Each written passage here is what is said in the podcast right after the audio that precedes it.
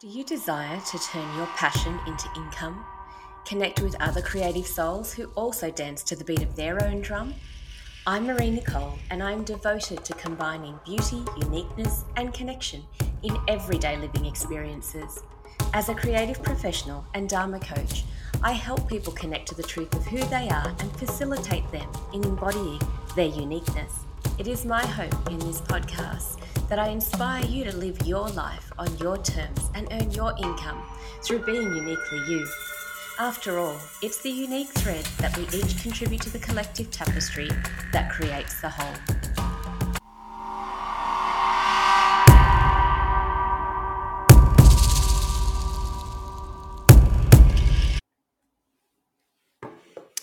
This episode, I would like to focus on something that I have found to be invaluable in running a sole trader business, a small business, and that is to operate like the business that you wish to become. So that's putting into place systems, habits, and practices that enable you to grow into that business that you wish to become without being overwhelmed.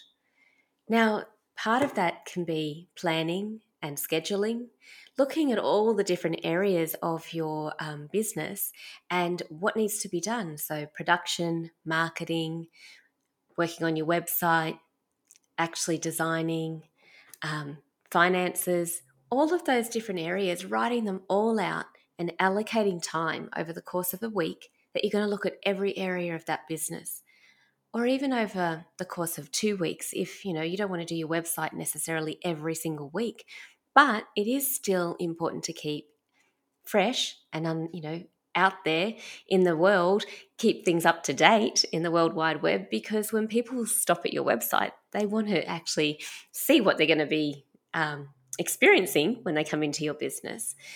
But allowing yourself to schedule out time doesn't mean that you need to live a life that's regimented. It is more about giving yourself the the boundaries that you can work within to then realize your dreams. And if you're planning to build your business to getting to the point where you um, employ other people to help you in it, then having those tasks allocated out, separated in a schedule, and then underneath that, knowing exactly what's involved in those tasks and recording it I've put together procedures manuals for both my photography business and for Creators Nest, which made it much easier to then have other people step into the business and understand what it is about. When I was a, a just an artisan working on my own doing markets, I didn't actually have other people work for me at all, but I still allocated my time in ways that I knew that I was staying on top of everything in the early days of my artisanal business, going from a service based to a product based business, I had a coach actually work with me on ways that I could work out one my capacity, how much I could make and in what time frame and what the steps were for each of those products so that when it came to preparing for markets, I would make sure that I had enough stock to take with me and could plan weeks in advance how to do that. Now, by actually having this um, practice in place where I scheduled out and had time, I knew that I would have like a full day, that any opportunity that I got to work on making, I would at least have some idea how many I would need to make and what I, my objectives were at the end of the month for that market and and I started my business, this artisanal, the artisanal business, sorry, um, with a baby in tow. So I was working within his sleeping, which was limited. Uh, my second child didn't sleep very much at all for the first 14 months. He was a very alert baby and he's such a switched on kid, so I'm not surprised. But what that having this habit of operating like the business I wanted to be, become did for me was I actually allocated 45 minute slots. So I would get him down to sleep and I'd go, right, in this 45 minutes, I am just focusing on my marketing material. So I'd focus on the story I wanted to tell when I was writing my um, my product listings and my social media posts, and I would just focus for 45 minutes on the words and the emotions and the feelings behind the work that I was doing. So, because I wasn't seeing people face to face all the time, I was doing that at markets and I could get a lot said in just a, a couple of minutes conversing with someone about the product. But when I was selling online or trying to reach out to retail stores uh, with what I did or what I was creating, I needed that marketing material was super important to get the messaging across because it wasn't just about making money, it was also about making a difference and impacting people in ways that made them know that this is ethically and um, sustainably created and the intention is to bring beauty into their everyday living experiences. So marketing my marketing material was really important to get that message across in words in imagery I also allocated time to photographing, capturing images, and I actually created like collections and seasonal collections and themed them and planned that out. So, in one of those 45 minute increments that I allocated to, say, photography, I could also spend that time planning what would my next shoot look like? What do I need to source? For that shoot to happen and then allocate another time period to just photographing rather than getting to the shoot time or you know getting to photograph my products and going oh my goodness now um, what am i going to do this time? Where am i going to grab that i can put into the shot to try and make it look interesting? Instead of that i was considering ahead of time that i wanted to get this story across for this product and it's used in this way and it's going to make you feel this way and so allocating that time made it so much easier to get that message across and more enjoyable for myself. Now, another area that was not something that I love to do, but most creatives don't, was working on finances. But I was very strict on that, that I would spend at least one, my, one day a month that I would just look at finances. And as grueling as that was, it, and still is, I still I actually do it weekly now and that's a really important thing because I'm selling on behalf of consigners and I need to make sure that I set money aside to pay the consigners at the end of the month, know exactly what's coming in for my business and what's going out for their business. But putting in that um, strategy of allocating time to focus on that mean, not only means that I get it done and I don't get overwhelmed and I'm not avoiding things that I don't like, it's allocating out tasks that I can then hand over to somebody else and say, right, I'm going to employ somebody to do that. And so having that organized in a way that I can then transfer that information across to somebody else makes it easier to expand the business. And on that note, it's things like preparing for taxes.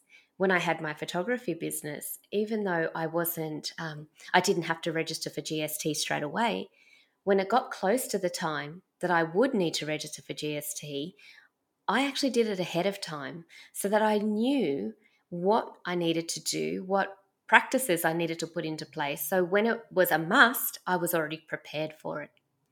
And the same goes with workflow.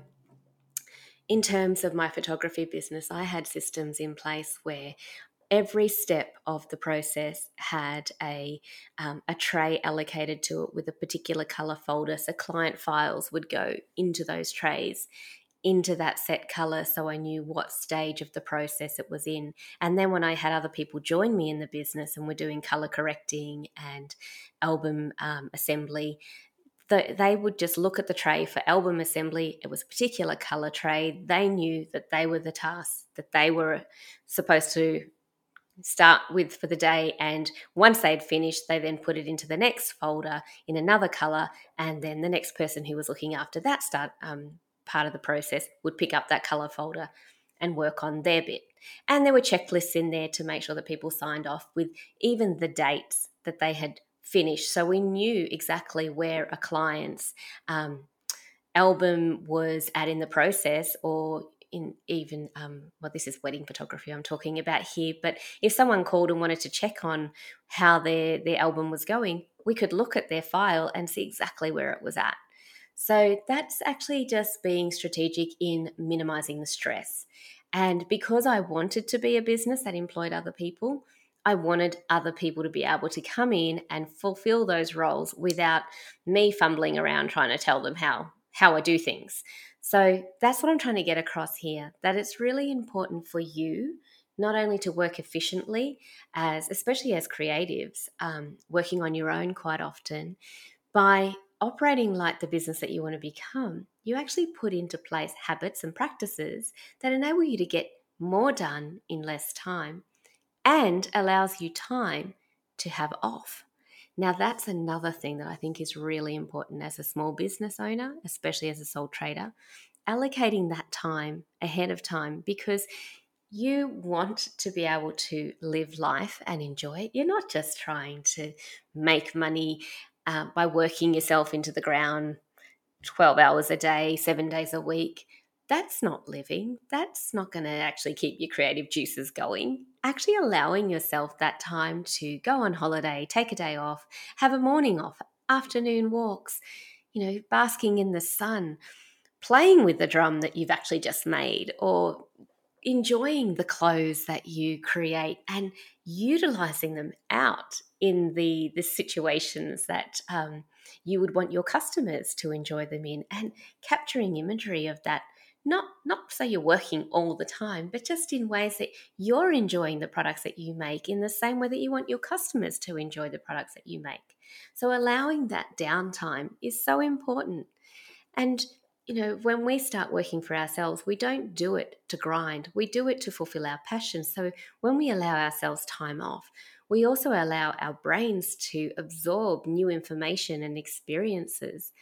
And that's you know so important, especially as a creative, to step away from the sewing machine, from the camera, from the pottery wheel, from however it is you use your creativity. It is so important to step away and allow yourself time to just be inspired and to have new information come into your realm, new experiences that is that is such a, a big part of being a creative running your own business is allowing yourself that time.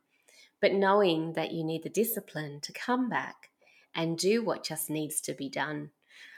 Look i started um, when i was first finished school high school many many years ago now i was an accounts clerk. And so I was fortunate enough to actually work in that financial realm to have some ideas of how to set up systems in place. But it's so important as a business owner to find those ways that you can do the tasks that you really don't love to do, but you know you need to, and make it pleasurable for yourself. So for me, my spreadsheets are color coded there's I could not just work in a black and white spreadsheet anything. So, you know, making it playful, joyful, but allocating that time. And then when you do become that business that you enables you to step away, hand that task on to somebody else, take on something else that brings you much more joy, um, you're going to really enjoy it even more because you know what that person is doing for you know what the investment is that you're making in that person and how valuable that is because you've sat there and you've done it yourself and you know what the grind is like when it's not in alignment with your skill set or when it doesn't bring you joy. So, I hope that this has helped you think about things that you can do to operate like the business you want to become and make it so that it is possible for you to grow and evolve into that business rather than getting overwhelmed and disheartened because you're doing all these things that you just don't love. But this will allow you more time to do what you love. Thank you so much for your time. I know how valuable it is, and I hope you got value out of listening to this podcast. If you are looking for a coach to support and guide you through your own unique journey of creating a life you love, then reach out for a connection call. And if you'd like to connect with other creative souls in person by joining us at a workshop, a retreat, or to book a unique um, shopping experience here at Creators Nest, I run those by appointment. So check out the website for more details. The link is in the show notes. Oh, and please leave a review. I'd love to hear any insights or inspirations that were activated in you from this podcast. And I look forward to drumming, dancing, or soaring alongside of you